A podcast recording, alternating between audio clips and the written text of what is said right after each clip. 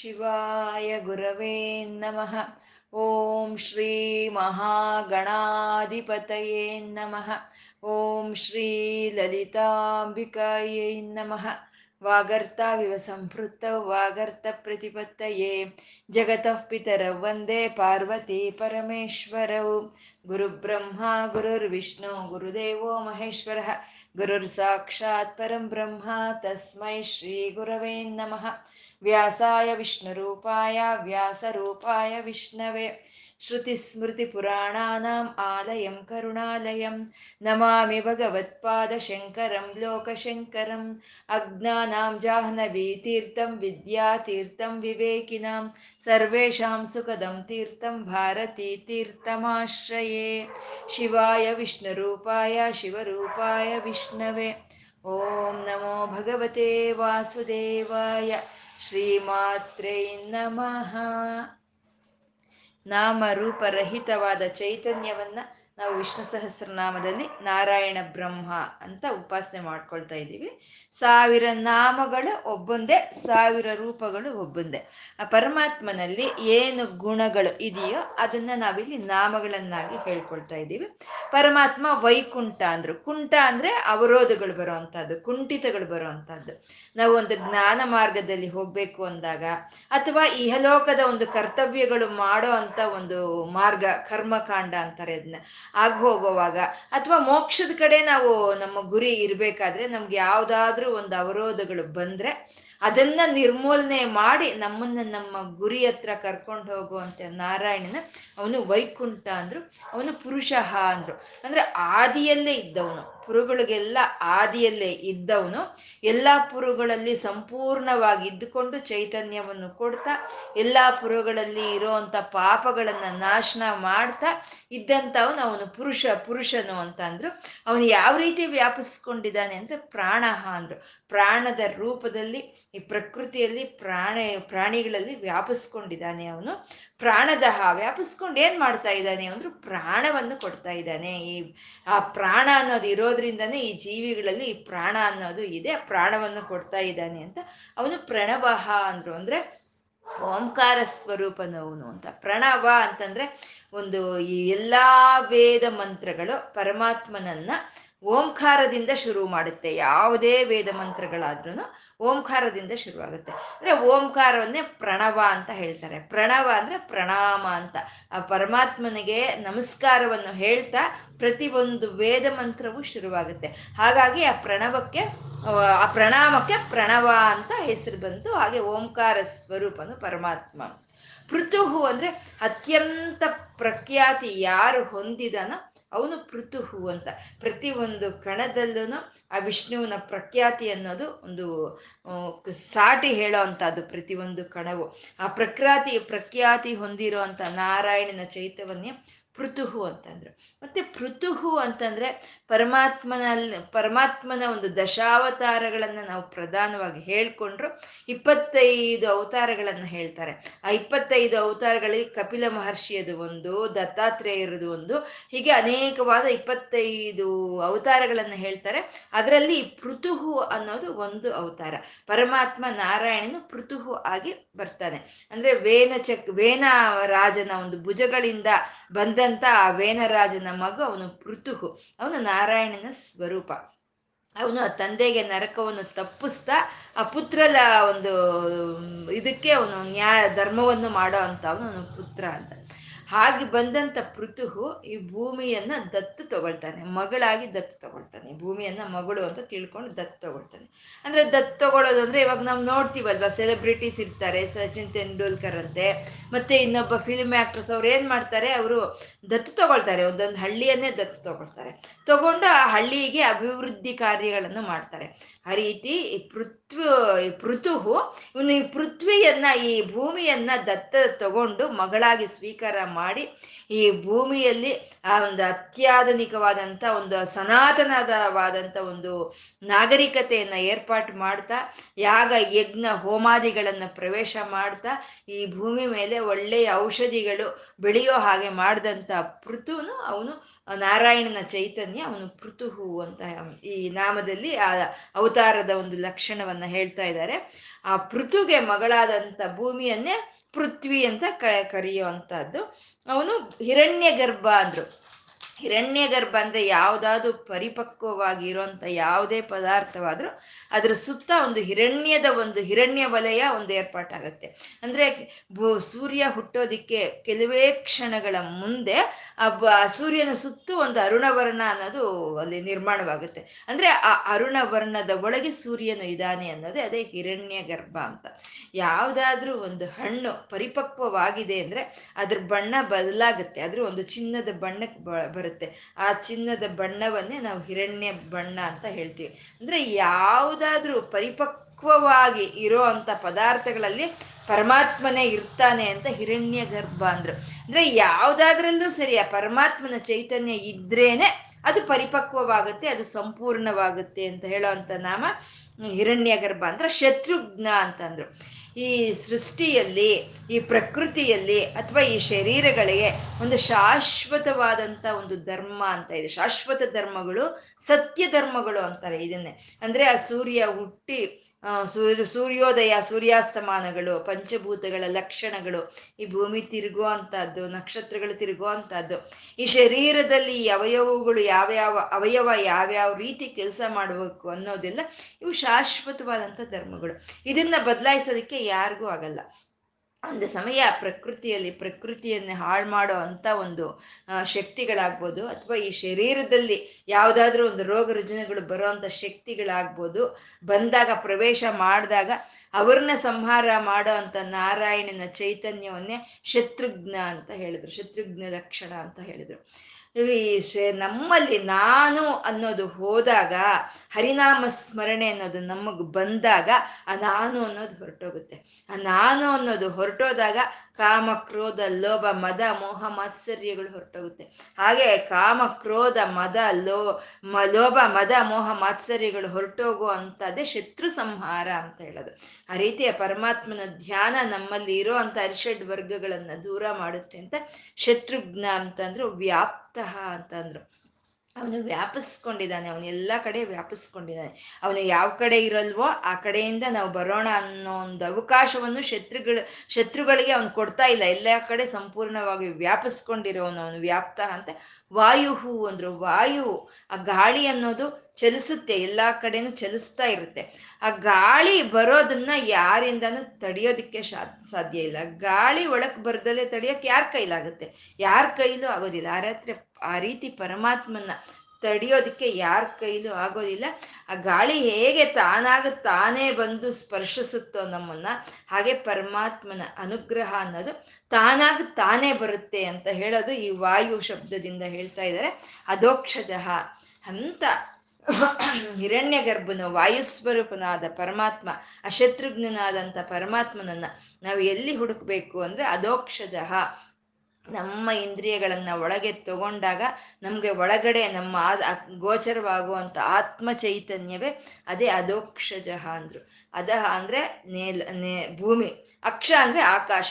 ಭೂಮಿಯಿಂದ ಆಕಾಶದವರೆಗೂ ಬೆಳೆದಿರೋ ಅಂತ ಆ ವಿಶ್ವ ವಿರಾಟ್ ಸ್ವರೂಪವನ್ನ ಧ್ಯಾನಕ್ಕೆ ತರೋ ಅಂತ ಒಂದು ನಾಮವೇ ಅದೋಕ್ಷಜಃ ಅಂತ ಹೇಳುವಂಥದ್ದು. ನಮ್ಮ ಒಂದು ಧ್ಯಾನ ಅನ್ನೋದು ಮೂಲಾಧಾರದಿಂದ ಸಹಸ್ರಾರವರೆಗೆ ಸೇರಿದಾಗ ಅಲ್ಲಿ ನಮಗೆ ಗೋಚರವಾಗುವಂಥ ಪರತತ್ವವೇ ಅದೇ ಅದೋಕ್ಷಜಃ ಅಂತ ಹೇಳೋದು. ಪರಮಾತ್ಮ ವಿರಾಟ್ ಸ್ವರೂಪವನು. ಒಂದು ಭೂಮಿಯಿಂದ ಆಕಾಶದವರೆಗೂ ಬೆಳೆದಿದ್ದಾನೆ ಅಂತ ಹೇಳ್ತಾ ಇರುವಂತ ಒಂದು ನಾಮವೇ ಅದೋಕ್ಷಜಃ ಇನ್ನು ಮುಂದಿನ ಒಂದು ಶ್ಲೋಕ, ನಲವತ್ತೈದನೇ ಶ್ಲೋಕ. ಹತ್ತು ನಾಮಗಳಿಂದ ಕೂಡಿರುವಂತ ಶ್ಲೋಕ ಇದು.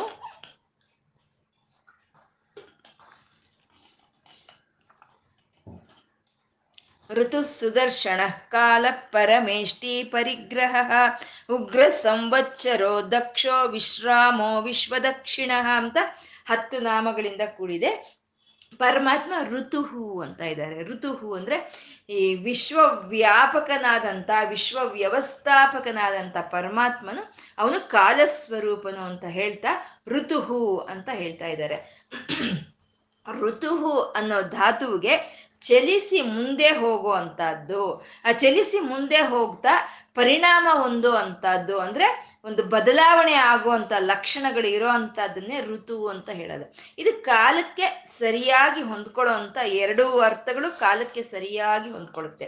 ಕಾಲ ಅನ್ನೋದು ಯಾವಾಗ್ಲೂ ಚಲಿಸಿ ಮುಂದೆ ಹೋಗ್ತಾ ಇರುತ್ತೆ. ಈ ಋತುಗಳು ಬಂದಾಗ ಒಂದು ಋತುವಿನಲ್ಲಿ ಇದ್ದಾಗ ಇನ್ನೊಂದು ಋತುವಿನಲ್ಲಿ ಇರೋದಿಲ್ಲ. ಬದಲಾವಣೆಗಳು ಒಂದೊಂದು ಬದಲಾವಣೆ ಆಗುವಂತದನ್ನ ಋತು ಅಂತಾರೆ. ಅಂತ ಋತುಗಳನ್ನ ತರ್ತಾ ಇರೋ ಅಂತ ಪರಮಾತ್ಮನೇ ಅವನು ಕಾಲಸ್ವರೂಪನು ಋತುಹು ಅಂತ ಹೇಳ್ತಾ ಇದ್ದಾರೆ. ಆ, ಈ ಒಂದು ಕಾಲಕ್ಕೆ ಒಂದು ಕಾಲಮಾಪನೆಗಳು ಅಂತಂದ್ರೆ ಕಾಲನ್ನ ನಾವು ಅಳಿಯೋ ಅಂತದ್ದು ಕಾಲವನ್ನ ಯಾವುದು ಅಂತಂದ್ರೆ ಒಂದು ಗಳಿಗೆ ಅಂತ ಹೇಳ್ತಾರೆ. ಮುಹೂರ್ತ, ಗಳಿಗೆ ಮುಹೂರ್ತ, ದಿನ, ವಾರ, ಪಕ್ಷ, ಮಾಸ ಮತ್ತೆ ಈ ಋತುಗಳು, ಆ ಅಯನಗಳು ಉತ್ತರಾಯಣ ದಕ್ಷಿಣಾಯನ ಅಯನಗಳು ಒಂದು ಸಂವತ್ಸರ. ಮತ್ತೆ ಯುಗ ಅನ್ನೋದು ಇವೆಲ್ಲ ಕಾಲವನ್ನು ನಾವು ಅಳಿಯೋ ಅಂತ ಒಂದು ಸಾಧಕಗಳು ಇವು. ಕಾಲವನ್ನು ಯಾವ ರೀತಿ ಅಳಿತೀವಿ ಅಂತ ಹೇಳಿ, ಕಾಲ ಮಾಪನಗಳು ಅಂತ ಹೇಳ್ತಾರೆ ಇವನ್ನ ಇಂಥ ಇದರಲ್ಲಿ ಆ ಋತುಗಳು ಅನ್ನೋದು ಒಂದು ಋತು ಆದ್ಮೇಲೆ ಒಂದು ಋತು ಬರ್ತಾ ಇರುತ್ತೆ. ಆ ಋತುಗಳಲ್ಲಿ ಒಂದು ಋತುವಿನಲ್ಲಿ ಇರೋ ಹಾಗೆ ಪ್ರಕೃತಿ ಇನ್ನೊಂದು ಋತುವಿನಲ್ಲಿ ಇರೋದಿಲ್ಲ.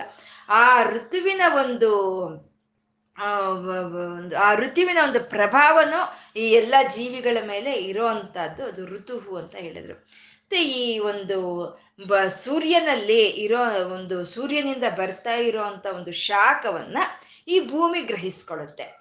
ಈ ಭೂಮಿ ಗ್ರಹಿಸ್ಕೊಂಡು, ಆ ಭೂಮಿ ಗ್ರಹಿಸ್ಕೊಳ್ಳುತ್ತೆ. ಅದು ಗ್ರ, ಆ ಗ್ರಹಿಸ್ಕೊಂಡಂತ ಉಷ್ಣೋಗ್ರತೆನೆ ಎರಡು ಅಯನಗಳಾಗಿ ವಿಭಜನೆ ಆಗುತ್ತೆ.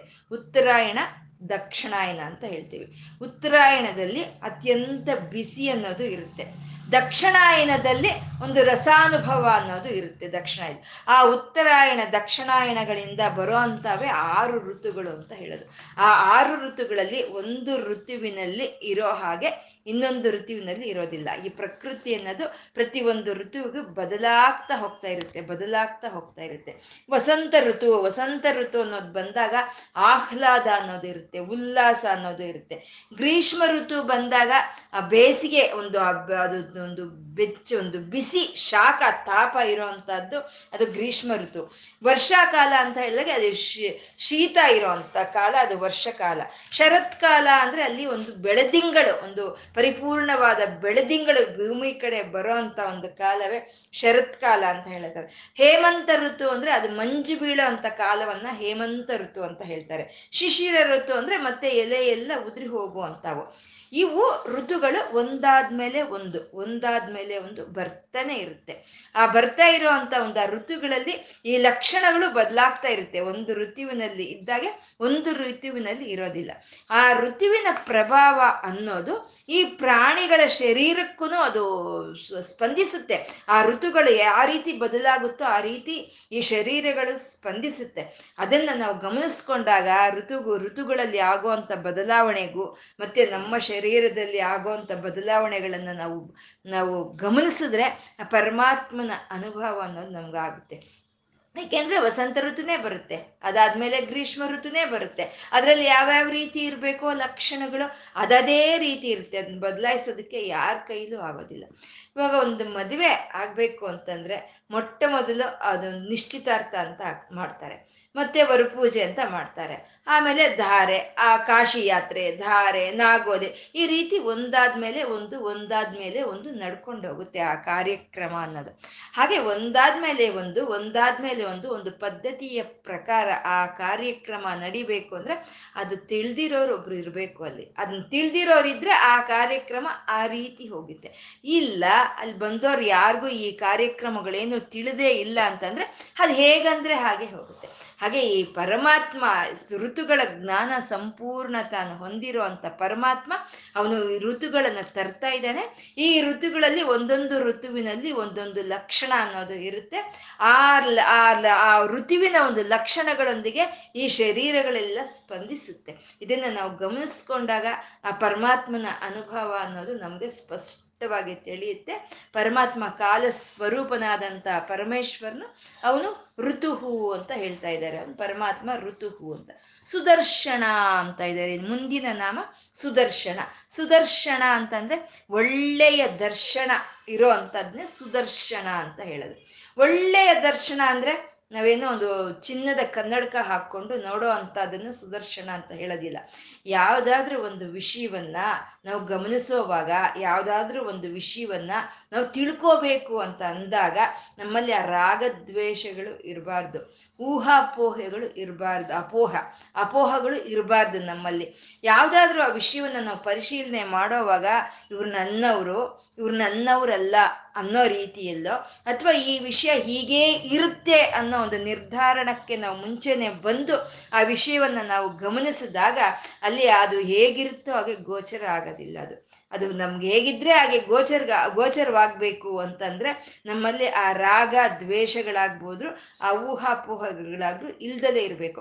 ಹಾಗೆ ಆ ಊಹಾಪೋಹಗಳು, ಆ ರಾಗ ದ್ವೇಷಗಳು ಇಲ್ದಲೇ ರೀತಿ ನಾವು ಆ ವಿಷಯವನ್ನ ನಾವು ಗಮನಿಸಿದಾಗ ಅಲ್ಲಿ ನಮಗೆ ಅದು ಇದ್ದಕ್ಕಿದ್ದಾಗ ನಮಗೆ ತಿಳಿಯುತ್ತೆ. ಅದು ಹೇಗಿದೆಯೋ ಹಾಗೆ ತಿಳಿಯುತ್ತೆ. ಅದನ್ನೇ ನಾವು ಸತ್ಯ ಜ್ಞಾನ ಅಂತ ಹೇಳ್ತೀವಿ. ಆ ಸತ್ಯ ಜ್ಞಾನವೇ ಸುದರ್ಶನ ಅಂತ ಹೇಳೋವಂಥದ್ದು. ಇದ್ದಕ್ಕಿದ್ದಾಗೆ ನೋಡೋ ಅಂಥದ್ದು, ಇದ್ದಕ್ಕಿದ್ದಾಗೆ ನಮಗೆ ತಿಳಿಪಡೋ ಅಂತ ಒಂದು ಇದನ್ನೇ ನಾವು ಸುಜ್ಞಾನ ಅಂತ ಹೇಳ್ತೀವಿ. ಅದನ್ನೇ ಸುದರ್ಶನ ಅಂತ ಹೇಳೋ ಈ ಆತ್ಮ ಈ ನಾವು ಒಂದು ಬೆಳಕಿನಿಂದ ಸೂರ್ಯನನ್ನ ಹೇಗ್ ತಿಳ್ಕೊಳ್ತೀವೋ, ಹೀಗೆ ಈ ಆತ್ಮ ಜ್ಞಾನದಿಂದ ಆತ್ಮವನ್ನು ತಿಳ್ಕೋಬಹುದು. ನಾವು ಈ ಶರೀರ, ಈ ಇಂದ್ರಿಯಗಳೇ ನಾನು ಅನ್ನೋ ಒಂದು ಅಪೋಹೆಯನ್ನು ಬಿಟ್ಟು ನಾವು ಯೋಚನೆ ಮಾಡಿದಾಗ ಈ ಶರೀರದಲ್ಲಿ ಇರೋ ಅಂತ ಒಂದು ಆತ್ಮ ಜ್ಞಾನ ಅನ್ನೋದು ನಮಗೆ ತಿಳಿಯುತ್ತೆ. ಆ ಆತ್ಮ ಜ್ಞಾನವೇ ಸುಜ್ಞಾನ ಅಂತ ಹೇಳೋದು. ಆ ಆತ್ಮ ಜ್ಞಾನದಿಂದ ನಮ್ಗೆ ಆತ್ಮ ಅನ್ನೋದು ಗೋಚರವಾಗುತ್ತೆ. ಆ ಆತ್ಮ ಅನ್ನೋ ಆತ್ಮ ದರ್ಶನ ನಮ್ಗೆ ಆಗೋ ಅಂತದ್ದೇ ಅದೇ ಸುದರ್ಶನ ಅಂತ ಹೇಳೋವಂಥದ್ದು ಸುದರ್ಶನ ಅಂತಂದ್ರೆ ಋತುಚಕ್ರ ಋತುಚಕ್ರ ಅಂತ ಹೇಳ್ತೀವಿ. ಆ ಋತುಚಕ್ರವನ್ನ ಸುದರ್ಶನ ಚಕ್ರ ಅಂತ ಹೇಳ್ತಾರೆ. ಋತುಚಕ್ರಗಳು ಆರು. ನಾವು ಹೇಳ್ಕೊಂಡಾಗೆ ಋತುಚಕ್ರಗಳ ಆರು. ನಮ್ಮಲ್ಲಿ ಇರೋ ಅಂತ ಒಂದು ಚಕ್ರಗಳು ಆರು. ಮೂಲಾಧಾರದಿಂದ ಹಿಡಿದು ಆಜ್ಞಾ ಚಕ್ರದವರೆಗೂ ನಮ್ಗಿರೋ ಚಕ್ರಗಳು ಆರು ಚಕ್ರಗಳು. ಈ ಮೂಲಾಧಾರ, ಸ್ವಾಧಿಷ್ಠಾನ, ಮಣಿಪುರ, ಅನಾಹತ, ವಿಶುದ್ಧ ಆಜ್ಞಾ ಚಕ್ರ. ನಮ್ಮ ಧ್ಯಾನ ಅನ್ನೋದು ಮೂಲಾಧಾರದಿಂದ ಶುರುವಾಗ್ತಾ ಅದು ಎಲ್ಲ ಚಕ್ರಗಳನ್ನು ದಾಟಿಕೊಂಡು ಆಜ್ಞಾ ಚಕ್ರಗಳನ್ನು ದಾಟಿಕೊಂಡು ಏಳನೆಯ ಚಕ್ರವಾದಂಥ ಸಹಸ್ರಾರ ಚಕ್ರದಲ್ಲಿ ನಮಗೆ ಆಗೋ ಅಂಥ ಒಂದು ಜ್ಞಾನವೇ ಅದೇ ಸುಜ್ಞಾನ ಅಂತ ಹೇಳೋದು. ಆ ಈ ಆರು ಚಕ್ರಗಳು ದಾಟಿ ನಾವು ಹೋದಾಗ ನಮಗೆ ಸಹಸ್ರಾರದಲ್ಲಿ ಆಗೋ ಅಂತ ಭಗವಂತನ ಅನುಭವವೇ ಅದೇ ಸುದರ್ಶನ ಅಂತ ಹೇಳೋದು. ಆ ದರ್ಶನವೇ ನಮಗೆ ಸಹಸ್ರಾರದಲ್ಲಿ ಆಗೋ ಅಂತ ದರ್ಶನವೇ ಅದೇ ಸುದರ್ಶನ, ಅದೇ ಸುಜ್ಞಾನ ಅಂತ ಹೇಳೋದು. ಅಂದ್ರೆ ಅಲ್ಲಿ ಇದ್ದಕ್ಕೆ ಇದ್ದಾಗ ನಮ್ಗೆ ತಿಳಿಯುತ್ತೆ ಅಲ್ಲಿ ನಮ್ಗೆ ಆ ಒಂದು ಧ್ಯಾನ ಅನ್ನೋದು ಸಹಸ್ರಾರಕ್ಕೆ ಸೇರಿದಾಗ. ಆ ಪರಮಾತ್ಮನೇ ಇಲ್ಲಿ ನನ್ನಲ್ಲಿ ಜೀವಾತ್ಮವಾಗಿ ಇದ್ದಾನೆ ಅನ್ನೋ ರೀತಿ ಗೋಚರವಾಗುತ್ತೆ ಆ ಸಹಸ್ರಾರದಲ್ಲಿ. ನಮ್ಮ ಧ್ಯಾನ ಅನ್ನೋದು ಅಲ್ಲಿ ಸೇರಿದಾಗ ಅಂತ. ಅದು ಅದು ಸುಜ್ಞಾನ, ಸುದರ್ಶನ ಅಂತ ಹೇಳೋ ಅಂಥದ್ದು ಅಂದರೆ ನಾವು ಒಂದು ಸಲಿ ನಮ್ಮ ಧ್ಯಾನ ಅನ್ನೋದು ಆ ಸುದರ್ಶನ, ಆ ಸಹಸ್ರಾರ ಚಕ್ರಕ್ಕೆ ಸೇರಿದ್ರೆ ನಮಗೆ ಅಲ್ಲಿ ಆ ಕಾಲಾತೀತನಾದಂಥ ಸುದರ್ಶನನ ಒಂದು ಧ್ಯಾ, ಒಂದು ಅನುಭವ ಅನ್ನೋದು ನಮಗೆ ಬರೋ ಅಂಥದ್ದು ಹಾಗೆ ಪರಮಾತ್ಮ ಸುದರ್ಶನ ಅಂತ ಹೇಳಿದ್ರು. ಮತ್ತೆ ಈ ಸುದರ್ಶನ ಚಕ್ರವನ್ನ ಕೈಯಲ್ಲಿ ಹಿಡ್ಕೊಂಡಿರೋ ಅಂತ ನಾರಾಯಣನು ಅವನು ಸುದರ್ಶನ ಚಕ್ರವನ್ನು ಹಿಡಿದಿರ್ತಾನೆ ಅವನು. ಆ ಸುದರ್ಶನ ಚಕ್ರ ಅನ್ನೋದು ಅದು ಕಾಲಚಕ್ರ ಅಂತಾನು ಹೇಳ್ತಾರೆ. ಅಂದ್ರೆ ನಾರಾಯಣನನ್ನ ನಾವು ನಾವು ಸುದರ್ಶನ ಚಕ್ರವನ್ನು ಹಿಡ್ಕೊಂಡಿರೋ ಹಾಗೆ ನಾವು ಉಪಾಸನೆ ಮಾಡೋ ಅಂತದ್ದು ಇದೆ. ಮತ್ತೆ ಆ ಸುದರ್ಶನ ಚಕ್ರವನ್ನ, ಆ ಸುದರ್ಶನ ಚಕ್ ಶಕ್ತಿಯ ಒಂದು ಹೇಗೆ ಉಪಾಸನೆ ಮಾಡೋ ಅಂಥದ್ದನ್ನ ಅಂದ್ರೆ ಅದನ್ನೇ ಬೇರೆ ಒಂದು ಶಕ್ತಿ ಅಂತ ಹೇಳಿ ಉಪಾಸನೆ ಮಾಡೋ ಅಂತ ಒಂದು ಪದ್ಧತಿನೂ ಇದೆ. ಯಾಕೆಂದ್ರೆ ಪರಮಾತ್ಮನ ಕೈಯಲ್ಲಿ ಇರೋ ಅಂತ ಒಂದು ಆಯುಧಗಳಾಗ್ಬೋದು ಅಥವಾ ಯಾವುದೇ ಒಂದು ಆಭರಣಗಳಾಗ್ಬೋದು, ಅದು ಜಡ ಪದಾರ್ಥಗಳು ಅಲ್ಲ. ಅದಕ್ಕೆ ಅದಕ್ಕೆ ದೇವತಾ ಶಕ್ತಿಗಳು, ಅವು ಅವು ದೇವತೆ ಇರು ಅಂತ ಹೇಳೋದು. ಇವಾಗ ನಮ್ಗಾದ್ರೆ ನಾವು ಬೇರೆ, ನಮ್ಮಲ್ಲಿರೋ ಅಂತ ಆಯುಧಗಳು ಬೇರೆ ಆಗುತ್ತೆ. ನಮ್ಗ ನಮ್ಮಲ್ಲಿರೋ ಅಂತ ಆಭರಣಗಳು ಬೇರೆ ಆಗುತ್ತೆ. ಇವು ಜಡ, ಇದಕ್ಕೆ ಯಾವ ಚೈತನ್ಯವೂ ಇಲ್ಲ.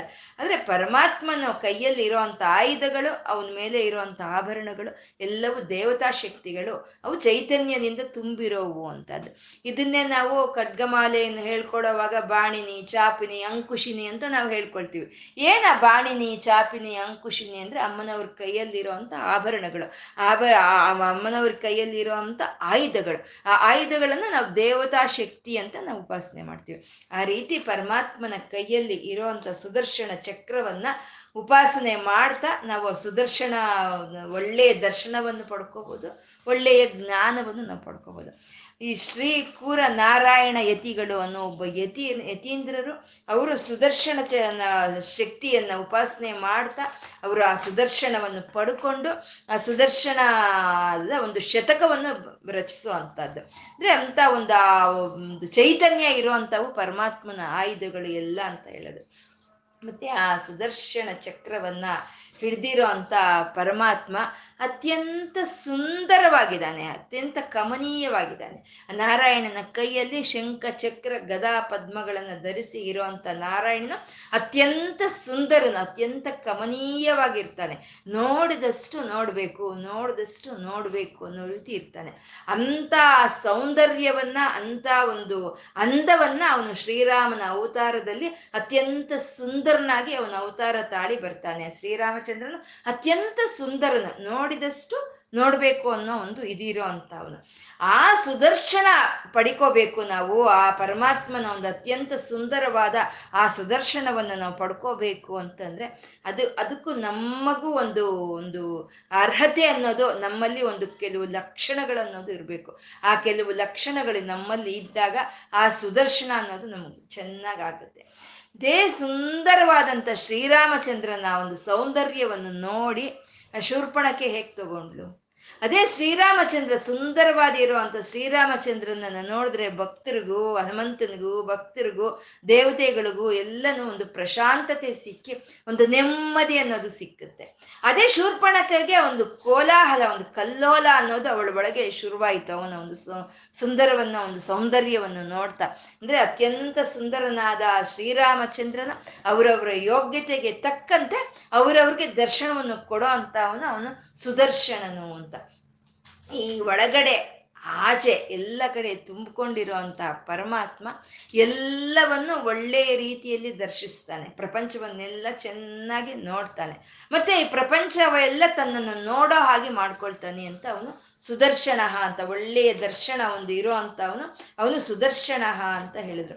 ನಮ್ಮ ಶರೀರದೊಳಗೆ, ನಮ್ಮ ಒಳಗೆ ಆಗೋ ಅಂತ ಒಂದು ಒಂದು ಅನುಭವಗಳು ಅಥವಾ ಒಂದು ನಮಗೆ ಬರೋ ಅಂತ ಒಂದು ಭಾವೋದ್ರೇಕಗಳು ಅಂತ ಹೇಳ್ತೀವಿ, ಭಾವನೆಗಳು ಅಂತ ಹೇಳ್ತೀವಿ. ಆ ಭಾವನೆಗಳು ಏನು ಅನ್ನೋದು ನಮಗೆ ಅರ್ಥ ಆಗ್ದಲೇ ಇರಬಹುದು. ಆದರೆ ಪರಮಾತ್ಮನಿಗೆ ಆ ಭಾವನೆಗಳೆಲ್ಲ ಚೆನ್ನಾಗಿ ಅರ್ಥ ಆಗುವಂಥ ಪರಮಾತ್ಮ ಅವನೇ ಸುದರ್ಶನ ಅಂತ. ಆ, ಸೊ, ನಮ್ಗೆ ಅರ್ಥ ಆಗೋದಿಲ್ಲ, ಯಾಕೋ ಈಗಿದೆ ಮನಸ್ಸು ಅಂತ ನಾವು ಹೇಳ್ತಾ ಇರ್ತೀವಿ, ಆದರೆ ಅದು ಯಾಕೆ ಆ ಭಾವನೆ ಏನು ಅನ್ನೋದು ನಮಗೆ ತಿಳಿಯಲ್ಲ ಆದರೆ ನಮ್ಮ ಒಳಗಡೆ ಇರೋವಂಥ ಚೈತನ್ಯಕ್ಕೆ ತಿಳಿಯುತ್ತೆ, ಆ ರೀತಿ ಒಳ್ಳೆಯ ರೀತಿಯಲ್ಲಿ ದರ್ಶನ ಪಡ್ಕೊಳ್ಳೋ ಅಂಥವನೇ ಅವನೇ ಸುದರ್ಶನ ಅಂತ ಹೇಳಿದ್ರು. ಮತ್ತೆ ಎಲ್ಲ ಕಡೆ ಅವನು ನೋಡ್ತಾ ಇರೋದ್ರಿಂದ ಯಾವುದು, ಯಾವಾಗ, ಎಷ್ಟು ಅನ್ನೋದೆಲ್ಲ ಲೆಕ್ಕ ಹಾಕೋದಕ್ಕೆ ಸಾಧ್ಯ ಆಗುತ್ತೆ. ಯಾವಾಗ ಚೆನ್ನಾಗಿ ನೋಡ್ತಾ ಇರ್ತಾನೋ ಅವಾಗ ಯಾವುದು, ಎಲ್ಲಿ, ಎಷ್ಟು ಅನ್ನೋ ಲೆಕ್ಕಗಳು ಅವನು ಚೆನ್ನಾಗಿ ತಿಳಿಯುತ್ತೆ.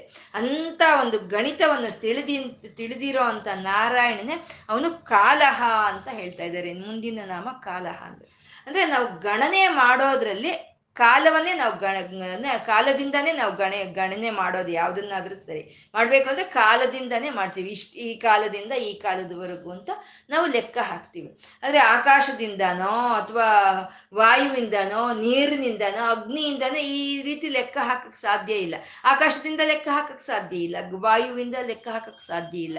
ನಾವು ಯಾವ್ದಾದ್ರೂ ಒಂದನ್ನು ಲೆಕ್ಕ ಹಾಕ್ಬೇಕು ಅಂದ್ರೆ ಅದು ಕಾಲದಿಂದನೇ ನಾವು ಲೆಕ್ಕ ಹಾಕ್ತೀವಿ.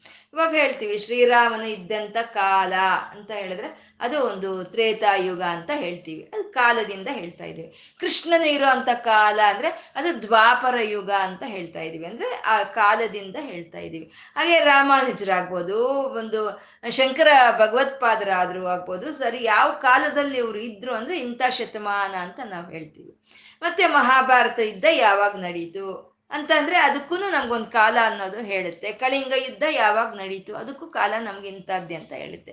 ಮೊದಲು first world war second world war Kargil ಯುದ್ಧ ಇವೆಲ್ಲ ನಾವು ಹೇಳ್ತೀವಿ. ಕಾಲದಿಂದ ಅಳಿತೀವಿ ನಾವು. ಆ ಕಾಲ ಅನ್ನೋದು ನಮ್ಗೆ ಹೇಳುತ್ತೆ. ಹೀಗೆ ಪ್ರತಿ ಒಂದನ್ನು ನೋಡ್ತಾ ಇರುವಂತ ಪರಮಾತ್ಮ ಅವನು ಕಾಲನು, ಅವನು ಎಲ್ಲವನ್ನು ಲೆಕ್ಕಿಸ್ತಾ ಇದ್ದಾನೆ ಅಂತ. ಒಂದು ಆಫೀಸ್ ಇದೆ, ಒಂದು ಕಾರ್ಯಾಲಯ ಇದೆ.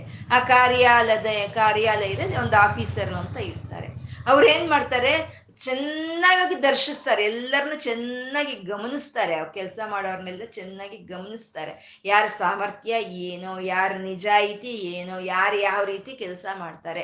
ಅವ್ರಿಗೆ ವೇತನವನ್ನು ಯಾವಾಗ ಜಾಸ್ತಿ ಮಾಡಬೇಕು, ಪದೋನ್ನತಿಯನ್ನ ಯಾವಾಗ ಕೊಡಬೇಕು, ಯಾವಾಗ ಪ್ರಶಂಸನೆ ಮಾಡಬೇಕು, ಅಥವಾ ಯಾವಾಗ ಮಂದ ಎಚ್ಚರಿಕೆ ಕೊಡೋರಿಗೆ ಯಾವಾಗ ಎಚ್ಚರಿಕೆ ಕೊಡಬೇಕು, ಅಥವಾ ಕೆಲಸದಿಂದ ತೆಗೆದು ಹಾಕ್ಬೇಕಾ ಏನು ಅನ್ನೋವೆಲ್ಲ ಆಫೀಸರ್ಗೆ ಹೇಗೆ ತಿಳಿದಿರುತ್ತೋ, ಹಾಗೆ ಸುದರ್ಶನನಾದಂಥ ಪರಮಾತ್ಮನು ಎಲ್ಲವನ್ನು ಗಮನಿಸ್ತಾ ಇರ್ತಾನೆ, ಎಲ್ಲವನ್ನು ಗಮನಿಸ್ತಾ ಇರುವಂತ ಪರಮಾತ್ಮ ಯಾರಿಗೆ, ಯಾವ ಜೀವಿಗೆ, ಯಾವಾಗ ಏನು ಕೊಡಬೇಕು ಅನ್ನೋ ಒಂದು ಲೆಕ್ಕಗಳನ್ನ ಚೆನ್ನಾಗಿ ಹಾಕುವಂಥ ಪರಮಾತ್ಮನೇ ಅವನ ಕಾಜಸ್ವರೂಪನು ಅಂತ.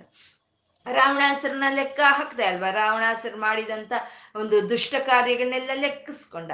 ಲೆಕ್ಕ ಲೆಕ್ಕ ಮಾಡ್ತಾ ಅವನು ರಾವಣನಾಗಿ, ರಾಮನಾಗಿ ಬಂದು ಅವನ ಲೆಕ್ಕವನ್ನು ಚುಕ್ತಾ ಮಾಡ್ತಾನೆ. ಮತ್ತೆ ಕೃಷ್ಣನಾದ್ರೂ ಶಿಶುಪಾಲನ ಅಂತ ನೂರು ತಪ್ಪುಗಳನ್ನು ಲೆಕ್ಕ ಹಾಕ್ತಾನೆ. ಆ ನೂರು ತಪ್ಪುಗಳನ್ನು ಲೆಕ್ಕ ಹಾಕ್ತಾ ಅವನು ಅವನಿಗೆ ಒಂದು ಶಿಕ್ಷೆಯನ್ನು ಕೊಡ್ತಾನೆ. ಮತ್ತೆ ಅಹಲ್ಯ, ಶಬರಿ ಇವರೆಲ್ಲ ತಪಸ್ ಮಾಡಿದ್ರು. ಅವ್ರು ತಪಸ್ ಮಾಡಿದ್ದನ್ನೆಲ್ಲ ಇವನು ಅಳತೆ ಮಾಡ್ಕೊಂಡ. ಎಷ್ಟು ತಪಸ್ ಅವ್ರು ಮಾಡಿದ್ರು ಅಂತ ಅಳತೆ ಮಾಡಿಕೊಂಡು ಅವ್ರಿಗೆ ಅನುಗ್ರಹ ಅನುಗ್ರಹಿಸುವಂತ ಪರಮಾತ್ಮ ಅವನು ಕಾಲನು ಅಂತ. ಅಂದ್ರೆ ಕಾಲವನ್ನೇ ಪರಮೇಶ್ವರ ಅಂತ ಹೇಳ್ತಾ ಅದೇ ವೇದಗಳೆಲ್ಲ ಹೇಳೋ ಅಂತದ್ದು ಎಲ್ಲಾ ಶಾಸ್ತ್ರಗಳು ಹೇಳೋ ಅಂಥದ್ದು, ಕಾಲ ಪರಮೇಶ್ವರನ ಒಂದು ಸ್ವರೂಪ ಅಂತ ಅದನ್ನೇ ಭಗವದ್ಗೀತೆಯಲ್ಲೂ ಹೇಳೋ ಅಂಥದ್ದು ಕಾಲಹ ಕಲಯತಾ ಮಹಾಮ್ ಅಂತ. ಅಂದರೆ ಈ ಕಾಲವೇ ಯಾವುದನ್ನು ನಾವು ಗಣ ಗಣಿಸಿ ಗಣನೆ ಮಾಡ್ಬೋದೋ ಯಾವುದರಿಂದ ಆ ಕಾಲವೇ ನಾನು ಅಂತ ಹೇಳೋದು ಪರಮಾತ್ಮ ಕಾಲಹ ಅಂತ ಹೇಳ್ತಾ ಇದ್ದಾರೆ. ಆ ಕಾಲಹ ಆದ ಪರಮಾತ್ಮ ಪರಮೇಷ್ಠಿ ಅಂತ ಇದ್ದಾರೆ. ಇನ್ನು ಮುಂದಿನ ಒಂದು ನಾಮ ಪರಮೇಷ್ಠಿ. ಪರಮೇಷ್ಠಿ ಅಂತಂದರೆ ಅತ್ಯುನ್ನತವಾದ ಸ್ಥಾನದಲ್ಲಿ ಇರೋ ಅವನು ಪರಮೇಷ್ಠಿ ಅಂತ ಹೇಳೋದು. ಅಂದ್ರೆ ಉನ್ನತವಾದ ಸ್ಥಾನದಲ್ಲಿ ಇದ್ದಾನೆ ಅಂತ ಹೇಳೋದು. ಇವಾಗ ನಮ್ಮ ಶರೀರವನ್ನ ಶಾಸನೆ ಮಾಡ್ತಾ ಇರೋಂಥ, ಶಾಸಿಸ್, ಶಾಸಿಸ್ತಾ ಇರುವಂತ ಜ್ಞಾನೇಂದ್ರಿಯಗಳು ಎಲ್ಲವನ್ನು ನಮ್ಮ ಮೇಲಿನ ಭಾಗದಲ್ಲೇ ಇರುತ್ತೆ. ನಮ್ಮ ಜ್ಞಾನೇಂದ್ರಿಯಗಳು, ನಮ್ಮ ಮೆದುಳು, ಬುದ್ಧಿ ಅನ್ನೋದು ಮೇಲಿನ ಭಾಗದಲ್ಲೇ ಇರುತ್ತೆ. ಹಾಗೆ ಪ್ರಪಂಚವನ್ನೆಲ್ಲ ಶಾಸಿಸ್ತಾ ಇರುವಂತ ಸೂರ್ಯನು ಅವನು ಮೇಲ್ಗಡೆ ಇರ್ತಾನೆ, ಉನ್ನತವಾದ ಸ್ಥಾನದಲ್ಲಿ ಇರ್ತಾನೆ ಹಾಗೆ ಈ ಪ್ರಪಂಚ ಪ್ರಕೃತಿಯನ್ನೆಲ್ಲ ಶಾಸಿಸ್ತಾ ಇರುವಂತ ಪರಮಾತ್ಮ ಅವನು ಮೇಲ್ಗಡೆ ಇದ್ದಾನೆ ಅಂತ ಹೇಳ್ತಾ ಪರಮೇಷ್ಟ ಅಂತ ಹೇಳಿದ್ರು. ಅವನು ಎಲ್ಲವನ್ನು ದಾಟ್ಕೊಂಡು ಎಲ್ಲದಕ್ಕೂ ಅತೀತವಾದಂಥ ಉನ್ನತವಾದಂಥ ಸ್ಥಾನದಲ್ಲಿ ಇರುವಂತ ಪರತತ್ವವೇ ಅದೇ ಪರಮೇಷ್ಠಿ ಅಂತ ಹೇಳಿದ್ರು. ನಾಶವಿಲ್ದಲೇ ಇರುವಂತ ಅಕ್ಷರಧಾಮ. ನಾಶವಿಲ್ಲದೆ ಅಕ್ಷರ ಅಂದ್ರೆ ನಾಶ ಆಗೋದು. ಅಕ್ಷರ ಅಂದ್ರೆ ನಾಶವಾಗ್ದಲೇ ಇರುವಂತ. ಆ ನಾಶವಾಗ್ದಲೇ ಇರುವಂತ ಅಕ್ಷರಧಾಮ ಅದೇ ಪರ ಪರಾಕಾಶ ಅಂತ ಹೇಳ್ತೀವಿ, ದಹರಾಕಾಶ ಅಂತ ಹೇಳ್ತೀವಿ, ಚಿದಾಕಾಶ ಅಂತ ಹೇಳ್ತೀವಿ. ಆ ಪರಾಕಾಶ, ದಹರಾಕಾಶದಲ್ಲಿ ಇರೋಂತಹ ಚೈತನ್ಯವೇ ಅವನೇ ಪರಮೇಷ್ಠಿ ಅಂತ ಹೇಳ್ತಾರೆ ಪರಮ ಉನ್ನತವಾದ ಸ್ಥಾನದಲ್ಲಿ ಇರೋ ಅವನು ಪರಮೇಷ್ಠಿ ಅಂತ. ಪರಿಗ್ರಹ ಅಂತ ಇದ್ದಾರೆ. ಇನ್ ಮುಂದಿನ ನಾಮ ಪರಿಗ್ರಹ. ಪರಮಾತ್ಮ ಎಲ್ಲರನ್ನು ಗ್ರಹಿಸ್ಕೊಳ್ತಾನೆ, ಚೆನ್ನಾಗಿ ಗ್ರಹಿಸ್ಕೊಳ್ತಾನೆ. ಪರಮಾತ್ಮನನ್ನು ಎಲ್ಲವೂ ಗ್ರಹಿಸ್ಕೊಳ್ಳುತ್ತೆ. ಅಂದ್ರೆ ಪ್ರತಿ ಒಂದು ಕಣವಾದ್ರೂ ಸರಿ ಒಂದು ಅಣುವಾದ್ರೂ ಸರಿ, ಅದು ಪರಮಾತ್ಮ ಅದನ್ನ ಗ್ರಹಿಸ್ಕೋಬೇಕು. ಮತ್ತೆ ಆ ಕಣವಾದ್ರೂ ಸರಿ ಪರಮಾತ್ಮನನ್ನ ಗ್ರಹಿಸ್ಕೋಬೇಕು. ಪರಮಾತ್ಮ ಗ್ರಹಿಸ್ಕೊಳ್ದಲ್ಲೇ ಇರೋ ಅಂಥದ್ದು ಅಥವಾ ಪರಮಾತ್ಮನನ್ನ ಗ್ರಹಿಸ್ಕೊಳ್ತಾ ಇರೋ ಅಂಥದ್ದು ಯಾವುದು ಈ ಸೃಷ್ಟಿಯಲ್ಲಿ ಇರೋದಕ್ಕೆ ಸಾಧ್ಯ ಇಲ್ಲ. ಅವನು ಎಲ್ಲವನ್ನು ಗ್ರಹಿಸ್ಕೊಳ್ತಾ ಇದ್ದಾನೆ ಪರಮಾತ್ಮ ಅಂತ. ಅವನು ಎಲ್ಲವನ್ನೂ ಗ್ರಹಿಸ್ಕೊಳ್ತಾನೆ. ಆ ಒಂದು ಮೀರಾಬಾಯಿ ಕೀರ್ತನೆಗಳನ್ನು ಗ್ರಹಿಸ್ಕೊಳ್ತಾನೆ. ಒಂದು ಪ್ರಹ್ಲಾದನ ಒಂದು ಸ್ತುತಿಯನ್ನು ಗ್ರಹಿಸ್ಕೊಳ್ತಾನೆ. ಆ ಹಿರಣ್ಯ ಕಶಪನಾಗಿ ಅವನು ಬೈತಾ ಇರೋದನ್ನ ಅದನ್ನು ಗ್ರಹಿಸ್ಕೊಳ್ತಾನೆ. ಎಲ್ಲವನ್ನು ಗ್ರಹಿಸ್ಕೊಳ್ಳೋ ಅಂತ ಅವನು ಅವನು ಪರಮಾತ್ಮ ಅವನು ಅಂತ. ಮತ್ತೆ ಈ ಒಂದು ಈ ಒಂದು ಪ ಪುಷ್ಪಂ ಫಲಂ ಪತ್ರಂ ಪುಷ್ಪಂ ಫಲಂ ತೋಯಂ ಅಂತ. ಒಂದು ಭಕ್ತಿಯಿಂದ ನಾವು ಯಾವುದಾದ್ರೂ ಸರಿ ಪರಮಾತ್ಮನಿಗೆ ಕೊಟ್ಟರೆ ಅದನ್ನ ಅವನು ಸಂಪೂರ್ಣ ಗ್ರಹಿಸ್ಕೊಳ್ತಾನೆ. ಯಾವುದೋ ಒಂದು ಹೂವು ಆಗ್ಬೋದು, ಒಂದು ಹಣ್ಣಾಗ್ಬೋದು ಒಂದು ಪತ್ರವಾಗ್ಬೋದು, ಅದು ಆ ಪರಮಾತ್ಮ ನಾವು ಭಕ್ತಿಯಿಂದ ಕೊಟ್ವಿ ಅಂದರೆ ಅದನ್ನ ಅವನು ಗ್ರಹಿಸ್ಕೊಳ್ತಾನೆ. ಮತ್ತೆ ಅದನ್ನು ಅಷ್ಟೇ, ಆ ಪರಮಾತ್ಮನ ಒಂದು ಅನುಭವವನ್ನು ನಾವು ಗ್ರಹಿಸ್ಕೋಬೇಕು. ಅವಾಗ ಗ್ರಹಿಸ್ಕೊಂಡ್ರೇನೆ ಅದಕ್ಕೂ ಸಾರ್ಥಕತೆ. ಆ ರೀತಿ ಪರಿಗ್ರಹ ಎಲ್ಲವೂ ತಾನು ಗ್ರಹಿಸ್ತಾ, ಎಲ್ಲವನ್ನು ತಾನು ತನ್ನನ್ನು ಎಲ್ಲರೂ ಗ್ರಹಿಸ್ಕೊಳ್ಳೋ ಮಾಡೋ ಅಂತ ಪರಮಾತ್ಮನೇ ಅವನು ಪರಿಗ್ರಹ ಅಂತ ಎಲ್ಲವನ್ನು ಗ್ರಹಿಸ್ಕೊಳ್ತಾನೆ ಅವನು. ಈ ಕ ಭಕ್ತ ಕಣ್ಣಪ್ಪ ಕೊಟ್ಟಂತ ಒಂದು ಮಾಂಸವನ್ನು ಗ್ರಹಿಸ್ಕೊಂಡ. ಈ ಅಮೃತ ಸ ಕ್ಷೀರಸಾಗರವನ್ನು ಮತಿಸಿದಾಗ ಬಂದಂತ ವಿಷವನ್ನು ಗ್ರಹಿಸ್ಕೊಳ್ತಾನೆ ಅವನು. ಈ ಶಬರಿ ಕೊಟ್ಟಂತ ಎಂಜಲಣ್ಣನು ಗ್ರಹಿಸ್ಕೊಂಡ. ಈ ಶ ಒಂದು ಅವಲಕ್ಕಿ ಒಂದು ಕುಚೇಲನ್ನು ಕೊಟ್ಟಂತ ಅವಲಕ್ಕಿಯನ್ನ ಗ್ರಹಿಸ್ಕೊಳ್ತಾನೆ. ಅದೇ ಇಂದ್ರನು ಮುಷ್ಟಾನ್ನ ಭೋಜನವನ್ನು ಇಡ್ತಾನೆ. ಆ ಮುಷ್ಟಾನ್ನ ಭೋಜನವನ್ನು ಗ್ರಹಿಸ್ಕೊಳ್ತಾನೆ. ಭಕ್ತಿಯಿಂದ ಯಾರು ಏನು ಕೊಟ್ಟರು ಸರ್ ಅದನ್ನ ಗ್ರಹಿಸ್ಕೊಳ್ಳೋ ಅಂತ ಪರಮಾತ್ಮ ಅವನು ಪರಿಗ್ರಹ.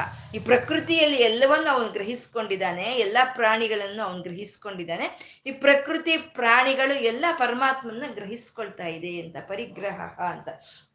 ಈ ಪರಿಗ್ರಹ ಆದಂತ ಈ ಪರಮಾತ್ಮ ಈ ಯಾವುದನ್ನು ಕೊಟ್ಟರು ಭಕ್ತಿಯಿಂದ ಅವನು ತಗೊಳ್ತಾನೆ. ಇವಾಗ ಇವತ್ತು ನಾವು ಒಂದು ಖರ್ಜೂರವನ್ನ ಇಟ್ಟು ಒಂದು ನೈವೇದ್ಯ ಮಾಡ್ತಾ ಇದ್ದೀವಿ, ಒಂದು ನಿವೇದನೆಯನ್ನು ಮಾಡ್ತಾ ಇದ್ದೀವಿ. ಇವತ್ತು ಈ ಕ್ಷ, ಈ ಕ್ಷಣ ಅಂತ ತಿಳ್ಕೊಳ್ಳೋಣ ನಾವು.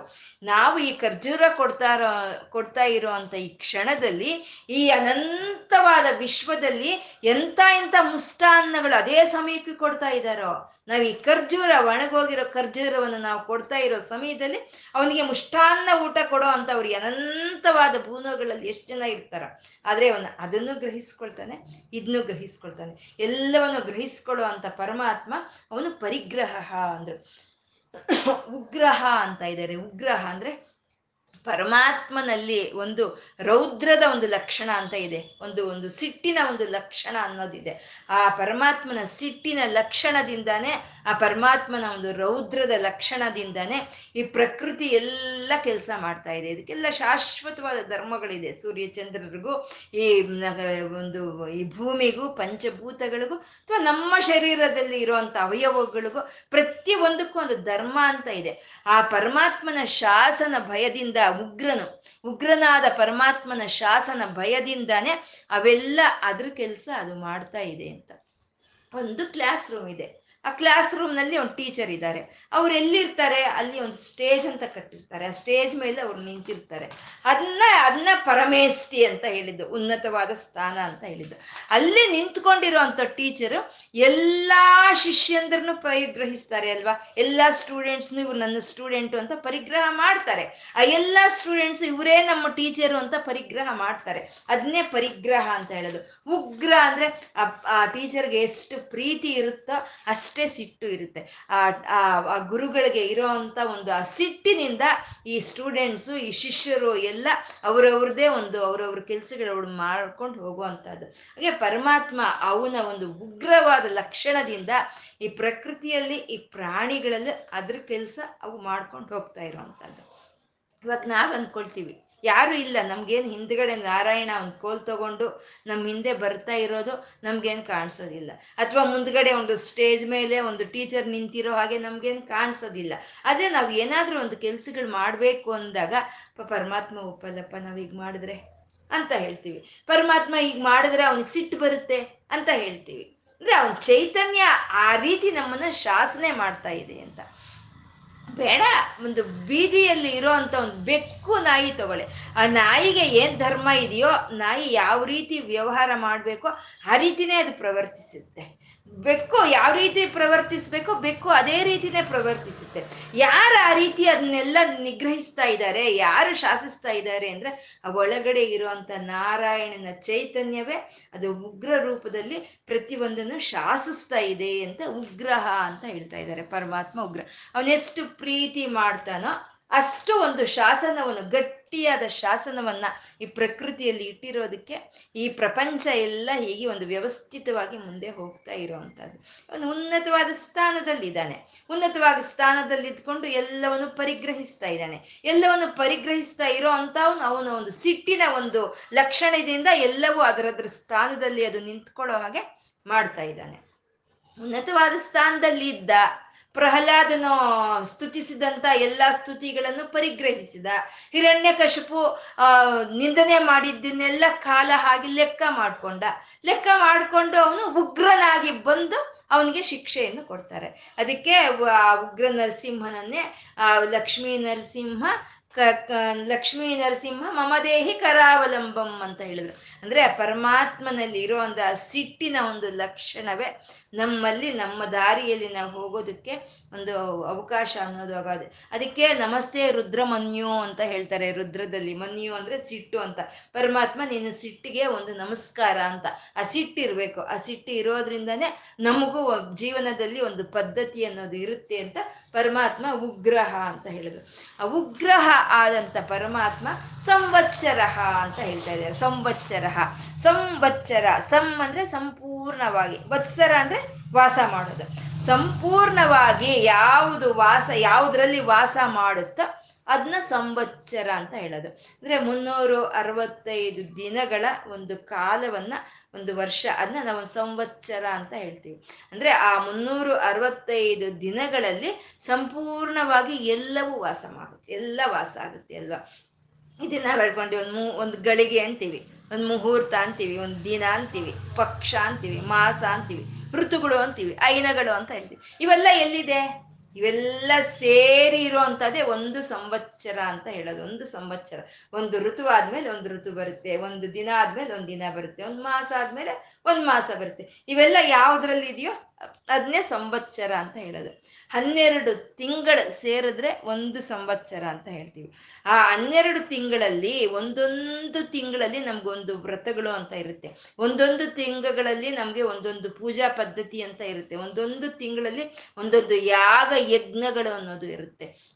ನಾವು ಹೇಳ್ತಾ ಇರ್ತೀವಿ, ಇಂಥ ಒಂದು ಸುಬ್ರಹ್ಮಣ್ಯನ ಒಂದು ಹೋಮ ಮಾಡಬೇಕು ಅಂದ್ರೆ ಮಾರ್ಗಶಿರ ಮಾಸ ಶ್ರೇಷ್ಠ ಅಂತ ಹೇಳ್ತಾ ಇರ್ತೀವಿ ನಾವು. ಹಾಗೆ ಒಂದು ಚಾತುರ್ಮಾಸದ ಒಂದು ವ್ರತಗಳಾಗ್ಬೋದು. ಈ ರೀತಿ ಸಂಪೂರ್ಣ ಯಾವ್ದ್ರಲ್ಲಿ ತುಂಬಿಕೊಂಡಿದೆಯೋ ಆ ಕಾಲವನ್ನ ಸಂವತ್ಸರ ಅಂತ ಹೇಳುವಂಥದ್ದು. ಅಂದ್ರೆ ಇವಾಗ ನಮ್ಗೆ ಚೈತ್ರ ಮಾಸ ಶುರುವಾಗೋ ದಿನನೇ ಉಗಾದಿ ಹಬ್ಬ ಶುರುವಾಗುತ್ತೆ. ಆ ಉಗಾದಿಯಿಂದ ಹಿಡಿದು ಶ್ರೀರಾಮನವಿಯಿಂದ ಹಿಡಿದು ಎಲ್ಲ ಒಂದು ವರಮಹಾಲಕ್ಷ್ಮಿ, ಒಂದು ಗೌರಿ ಹಬ್ಬ, ಒಂದು ದೀಪಾವಳಿ, ಒಂದು ದಸರಾ, ಎಲ್ಲ ಯಾವ ಕಾಲದಲ್ಲಿ ಇರುತ್ತೋ, ಈ ಎಲ್ಲವೂ ಒಂದು ಸಲಿ ಯಾವ ಕಾಲದಲ್ಲಿ ಬರುತ್ತೋ, ಅದನ್ನೇ ಒಂದು ಸಂವತ್ಸರ ಅಂತ ಹೇಳೋದು. ಅಂದ್ರೆ ಆ ಸಂವತ್ಸರವನ್ನೇ ಪರಮಾತ್ಮನ ಚೈತನ್ಯ, ಅದು ಈಶ್ವರ ಚೈತನ್ಯ ಅಂತ ನಾವು ತಿಳ್ಕೋಬೇಕು.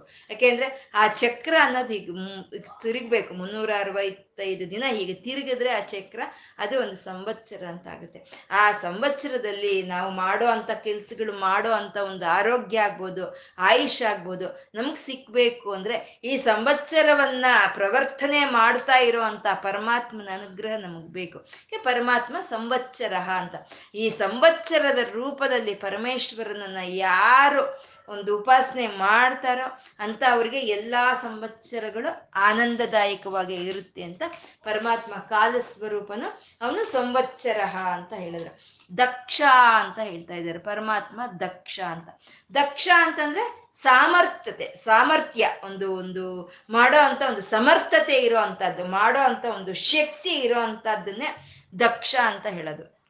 ಪರಮಾತ್ಮ ಈ ಪ್ರಕೃತಿಯಲ್ಲಿ ಪ್ರತಿಯೊಂದಕ್ಕೂ ಒಂದು ಧರ್ಮ ಅಂತ ಇಟ್ಟಿದ್ದಾನೆ ಅಲ್ವಾ? ಸೂರ್ಯನಿಗೂ ಚಂದ್ರಗೂ ಪ್ರತಿಯೊಂದಕ್ಕೂ ಇಟ್ಟಿದ್ದಾನೆ. ಆ ಸೂರ್ಯನಿಂದ ಹಿಡಿದು ಪ್ರತಿಯೊಂದಕ್ಕೂ ಆವತ್ತಿಗೆ ಆವತ್ತು ಆವತ್ತಿಗೆ ಆವತ್ತು ಏನು ಬೇಕೋ ಅದನ್ನ ಅದಕ್ಕೆ ತುಂಬಿಸೋ ಅಂತ ಒಂದು ದಕ್ಷತೆ ಇದೆ ಪರಮಾತ್ಮನಿಗೆ. ಆ ದಕ್ಷತೆ ಹೊಂದಿರೋ ಅಂತ ಪರಮಾತ್ಮನೇ ಅವನೇ ದಕ್ಷ ಅಂತ ಹೇಳೋದು. ನಾವು ಅನ್ಕೊಳ್ತೀವಿ ಯುಗ ಯುಗಗಳಿಂದ ಯುಗ ಯುಗಗಳಿಂದ ಸೂರ್ಯನು ಹಾಗೆ ಉರಿತಾ ಮೇಲೆ ಇದ್ದಾನೆ.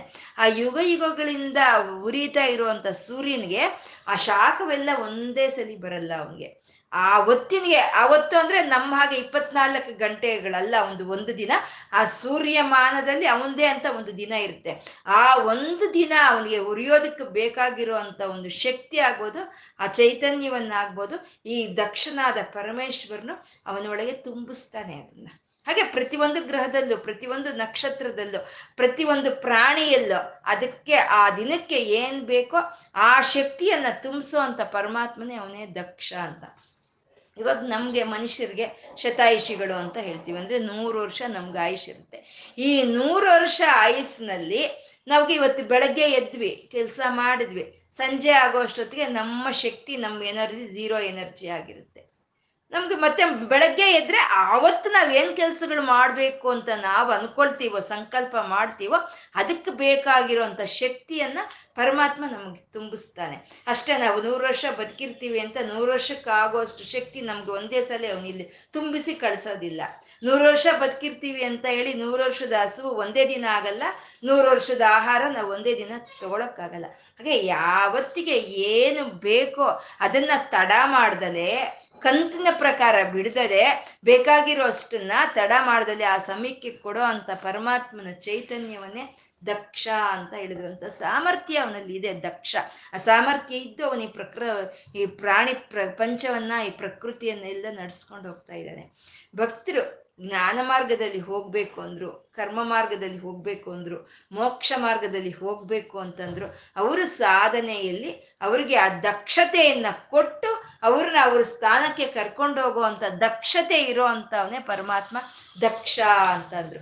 ಅಂದ್ರೆ ಈ ಸೃಷ್ಟಿ ಸ್ಥಿತಿ, ಲಯಗಳನ್ನು ಮಾಡೋ ಅಂತ ಆ ದಕ್ಷತೆ ಯಾರಲ್ಲಿ ಇದೆಯೋ ಅವನೇ ದಕ್ಷ ಅಂತ. ಸೃಷ್ಟಿ ಸ್ಥಿತಿಗಳನ್ನು ಮಾಡ್ತಾ ಇದ್ದಾನೆ. ಈ ಸೃಷ್ಟಿ ಸ್ಥಿತಿಗಳನ್ನು ಮಾಡ್ತಾ ಇರುವಂತ ಪರಮಾತ್ಮ ಅವನು ವಿಶ್ರಾಂತಿಯನ್ನು ಕೊಡೋವನು ಅವನೇ ಅಂತ ವಿಶ್ರಾಮ ಅಂತ ಹೇಳಿದ್ರು. ಮುಂದಿನ ನಾಮ ವಿಶ್ರಾಮ ಅಂತ.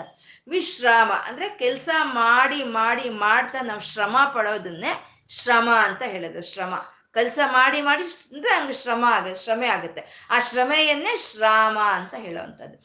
ಯಾವಾಗ ಈ ಪ್ರಕೃತಿಗೆಲ್ಲ ಕೆಲಸ ಮಾಡಿ ಈ ರೀತಿ ಯುಗಗಳಿಂದ ಯುಗಗಳಿಂದ ಯುಗಗಳಿಂದ ಲೆಕ್ಕ ಹಾಕಕ್ಕೆ ಸಾಧ್ಯ ಇಲ್ದಲೇ ಇರುವಂತ ಅನಂತವಾದ ಕಾಲದಿಂದ ಈ ಸೂರ್ಯ, ಚಂದ್ರ, ಈ ಭೂಮಿ, ಪಂಚಭೂತಗಳು ಅನೇಕವಾದಂಥ ಶಕ್ತಿಗಳು ಕೆಲಸ ಮಾಡ್ತಾನೆ ಇದ್ದೇವೆ, ಕೆಲಸ ಮಾಡ್ತಾನೆ ಇದೆ, ಕೆಲಸ ಮಾಡ್ತಾನೆ ಇದೆ. ಮಾಡ್ತಾ ಮಾಡ್ತಾ ಶ್ರಮ ಪಡ್ತಾ ಇವೆ, ಶ್ರಮ. ಆ ಶ್ರಮೆ ಅನ್ನೋದು ಅವಕ್ಕೆ ಅಲ್ಲಿ ಬರ್ತಾ ಇದೆ. ಆ ಶ್ರಮೆಯನ್ನ ನಿರ್ಮೂಲನೆ ಮಾಡ್ತಾ ಎಲ್ಲವನ್ನು ಲಯ ಕಾರ್ಯದಲ್ಲಿ ತನ್ನ ಒಳಕ್ಕೆ ತಗೊಂಡು ಅವಕ್ಕೆ ವಿಶ್ರಾಮ ವಿಶ್ರಾಮವನ್ನು, ವಿಶ್ರಾಂತಿಯನ್ನು ಕೊಡೋ ಅವನೇ ಅವನೇ ವಿಶ್ರಾಮ ಅಂತ.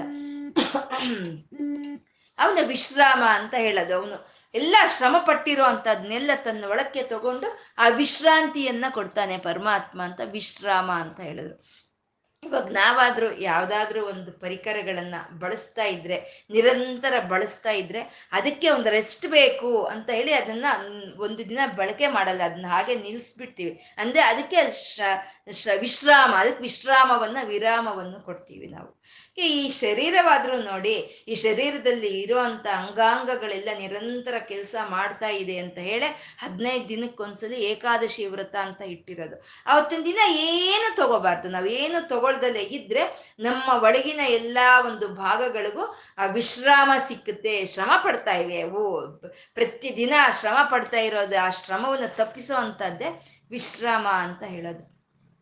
ಮಗು ಆಟ ಆಡ್ತಾ ಇದೆ. ಆಡ್ತಾ ಇರುವಂತ ಮಗು ಆಡ್ದಷ್ಟು, ಆಟ ಆಡ್ದಷ್ಟು ಅದಕ್ಕೆ ನಮ್ಮ ಜ್ಞಾಪಕ ಬರಲ್ಲ. ಅಮ್ಮನಿಗೂ ಮಗು ಬಗ್ಗೆ ಅಮ್ಮನೂ ಬಂದೇನು ನೋಡೋದಿಲ್ಲ ಆಟ ಆಡ್ತಾ ಇದೆ, ಆಡ್ಕೊಳ್ಳಿ ಅಂತಾರೆ. ಒಂದು ಸಲಿ ಮಗುಗೆ ಆಟ ಆಡೋದು ನಿಲ್ಲಿಸಿ ಆಟ ಆಡೋದ್ರಿಂದ ಶ್ರಮ ಆಗಿ ಅವಾಗ ಅದು ಆಟ ಸಾಕು ಅನ್ನೋವಾಗ ಅಮ್ಮ ಅಂತ ಕರೆದ್ರೆ ಅವಾಗ ತಕ್ಷಣ ಓಡಿ ಬರುತ್ತೆ ಅಮ್ಮ. ಓಡಿ ಬಂದು ಆ ಮಗುವನ್ನ ವಿಶ್ರಾಮವನ್ನು ಕೊಡ್ತಾ ತಾನು ವಿರಾಮವನ್ನು ತಗೊಳ್ಳುತ್ತೆ. ಹಾಗೆ ಪರಮಾತ್ಮ ಈ ಪ್ರಕೃತಿಯಲ್ಲಿ ಇರೋಂಥ ಈ ಪ್ರಕೃತಿ ದೇವತೆಗಳು ಯಾವುದಾದ್ರೂ ಸರಿ ಸಾಕಾಗಿದೆ ತಂದೆ ನನಗೆ ಕೆಲಸ ಮಾಡಿ ಮಾಡಿ ಶ್ರಮ ಆಗ್ತಿದೆ ಅಂತ ಪ್ರಕೃತಿ ಹೇಳಿದಾಗ ಹೇಳುತ್ತವೆ ಅದು ನಮಗೆ ತಿಳಿಯಲ್ಲ ಅಷ್ಟೇ. ಹೇಳಿದಾಗ ಅಥವಾ ಈ ಜೀವನ ಒಂದು ಹಾದಿಯಲ್ಲಿ ಹೋರಾಡಿ ಹೋರಾಡಿ ಸಾಕಿರೋ ಸಾಕಾಗಿರೋ ಅಂತ ಈ ಮನುಷ್ಯರು, ಪರಮಾತ್ಮ ಸಾಕಾಗಿದೆ ನನಗೆ ಅಂತ ಕೇಳಿದಾಗ ಅವನ ಬಳಕ್ಕೆ ನಮ್ಮನ್ನು ತಗೊಂಡು ಆ ವಿಶ್ರಾಮವನ್ನು ಕೊಡೋ ಅಂತ ಪರಮಾತ್ಮ, ಅವನು ನಮಗೆ ವಿಶ್ರಾಮವನ್ನು ಕೊಟ್ಟು ಅವನು ವಿಶ್ರಾಂತಿಯನ್ನು ತಗೊಳ್ಳೋ ಅಂತ ಪರಮಾತ್ಮ, ಅವನು ವಿಶ್ರಾಮ ಅಂತ ಹೇಳ್ತಾ ಇದ್ದಾರೆ. ಆ ವಿಶ್ರಾಮ ಆದಂಥ ಪರಮಾತ್ಮ ಅವನು ವಿಶ್ವದಕ್ಷಿಣ ಅಂತ ಹೇಳ್ತಾ ಇದ್ದಾರೆ. ವಿಶ್ವದಕ್ಷಿಣ ಅಂತ. ದಕ್ಷಿಣ ಅಂದ್ರೆ ಸಮರ್ಥತೆ. ಚತುರತೆ. ಸಮರ್ಥತೆ ಹೊಂದಿರೋದ್ರಲ್ಲಿ ಹೊಂದಿರೋರಲ್ಲೇ ಶ್ರೇಷ್ಠವಾದಂಥ ಸಮರ್ಥೆ ಪರಮಾತ್ಮಂದು. ಆ ಚತುರರು ಒಂದು ಚಾತುರ್ಯ ಇರೋದ್ರಲ್ಲೇ ಆ ಅತಿ, ಅತ್ಯಂತ ಚತುರನು ಪರಮಾತ್ಮ, ಅವನು ಅಂತ ವಿಶ್ವದಕ್ಷಿಣ ಅಂತ ಹೇಳಿದ್ರು. ಪರಮಾತ್ಮ ಇದನ್ನೆಲ್ಲ ಈ ರೀತಿ ಸೃಷ್ಟಿ ಮಾಡಿದಾನೆ ಈ ಸೃಷ್ಟಿ ಮಾಡಿರೋವಾಗ ಪ್ರತಿಯೊಂದ್ರದ್ದು ದಕ್ಷತೆ ಒಂದೊಂದಿರುತ್ತೆ.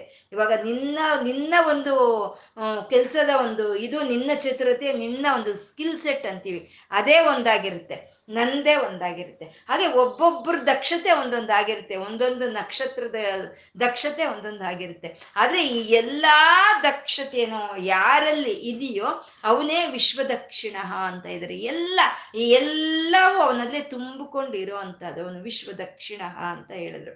ಪ್ರತಿಯೊಂದು ಕಣದಲ್ಲೂ ಆ ಪರಮಾತ್ಮನ ದಕ್ಷತೆ ಅನ್ನೋದೇ ನಮಗೆ ಕಾಣಿಸುತ್ತೆ. ಪ್ರತಿಯೊಂದು ಕಣವು ಅದರ ರಚನೆ ಆಗ್ಬೋದು. ಅದರ ಒಂದು ಕೆಲಸ ಮಾಡೋ ಅಂತ ಒಂದು ಪದ್ಧತಿಯನ್ನು ನಾವು ನಾವು ಗಮನಿಸಿದಾಗ ಆ ವಿಷ್ಣುವಿನ ಲೀಲೆ, ಆ ವಿಷ್ಣುವಿನ ಒಂದು ವೈಭವವೇ ನಮಗೆ ಅಲ್ಲಿ ಗೋಚರವಾಗುತ್ತೆ. ಅವನು ದಕ್ಷತೆನೇ ಅಲ್ಲಿ ನಮಗೆ ಅನುಭವಕ್ಕೆ ಬರೋ ಅಂಥದ್ದು. ಪರಮಾತ್ಮ ಅಂತ ಅತ್ಯದ್ಭುತವಾದಂಥ ಒಂದು ಮೇಧಾವಿಯಾದ ನಾರಾಯಣನ ಅವನೇ ವಿಶ್ವದಕ್ಷಿಣ ಅಂತ ಹೇಳೋದು.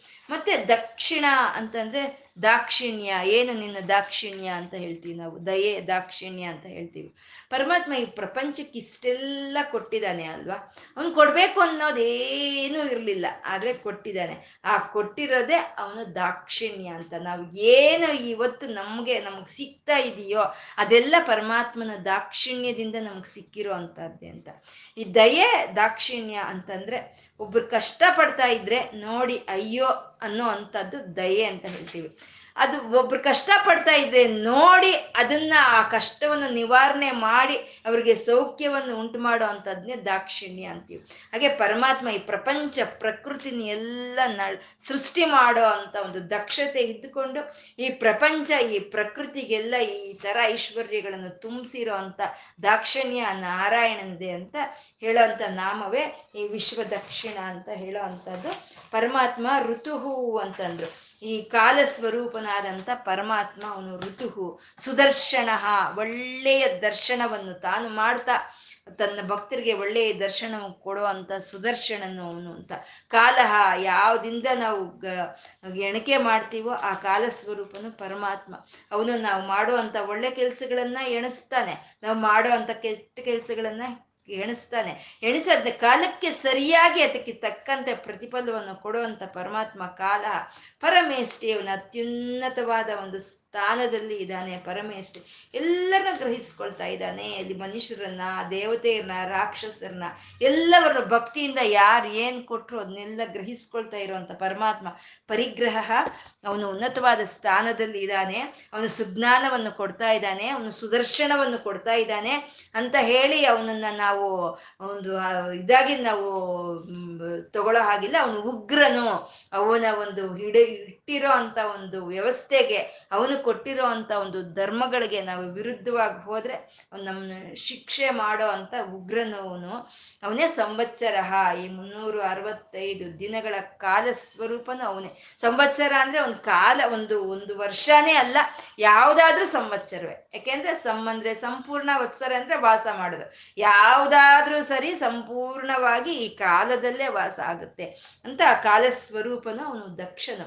ಈ ಪ್ರಕೃತಿ ಪ್ರಾಣಿಗಳನ್ನೆಲ್ಲ ಈ ರೀತಿ ಸೃಷ್ಟಿ ಮಾಡಿ, ಅವಕ್ಕೆ ಬೇಕಾಗಿರೋ ಅದನ್ನೆಲ್ಲ ಆ ಸಮಯಕ್ಕೆ ಆ ಸಮಯಕ್ಕೆ ತುಂಬಿಸುವಂತ, ಆ ದಕ್ಷತೆ ಇರುವಂತ ಪರಮಾತ್ಮ ಅವನು ದಕ್ಷ, ಹಾಗೆ ಈ ಸೃಷ್ಟಿ ಮಾಡಿ ಸ್ಥಿತಿ ಕಾರ್ಯಗಳನ್ನು ಮಾಡ್ತಾ ಇರೋ ಈ ಪ್ರಕೃತಿಗೆ ಪ್ರಾಣಿಗಳಿಗೆ ತನ್ನನ್ನು ಒಳಕ್ಕೆ ತಗೊಂಡು ಅವರಿಗೆ ವಿಶ್ರಾಮವನ್ನು ಕೊಡ್ತಾ ತಾನು ವಿಶ್ರಾಮ ತಗೊಳ್ಳೋ ಅಂತ ಪರಮಾತ್ಮವನು ವಿಶ್ರಾಮ ಅವನು ವಿಶ್ವದಕ್ಷಿಣ.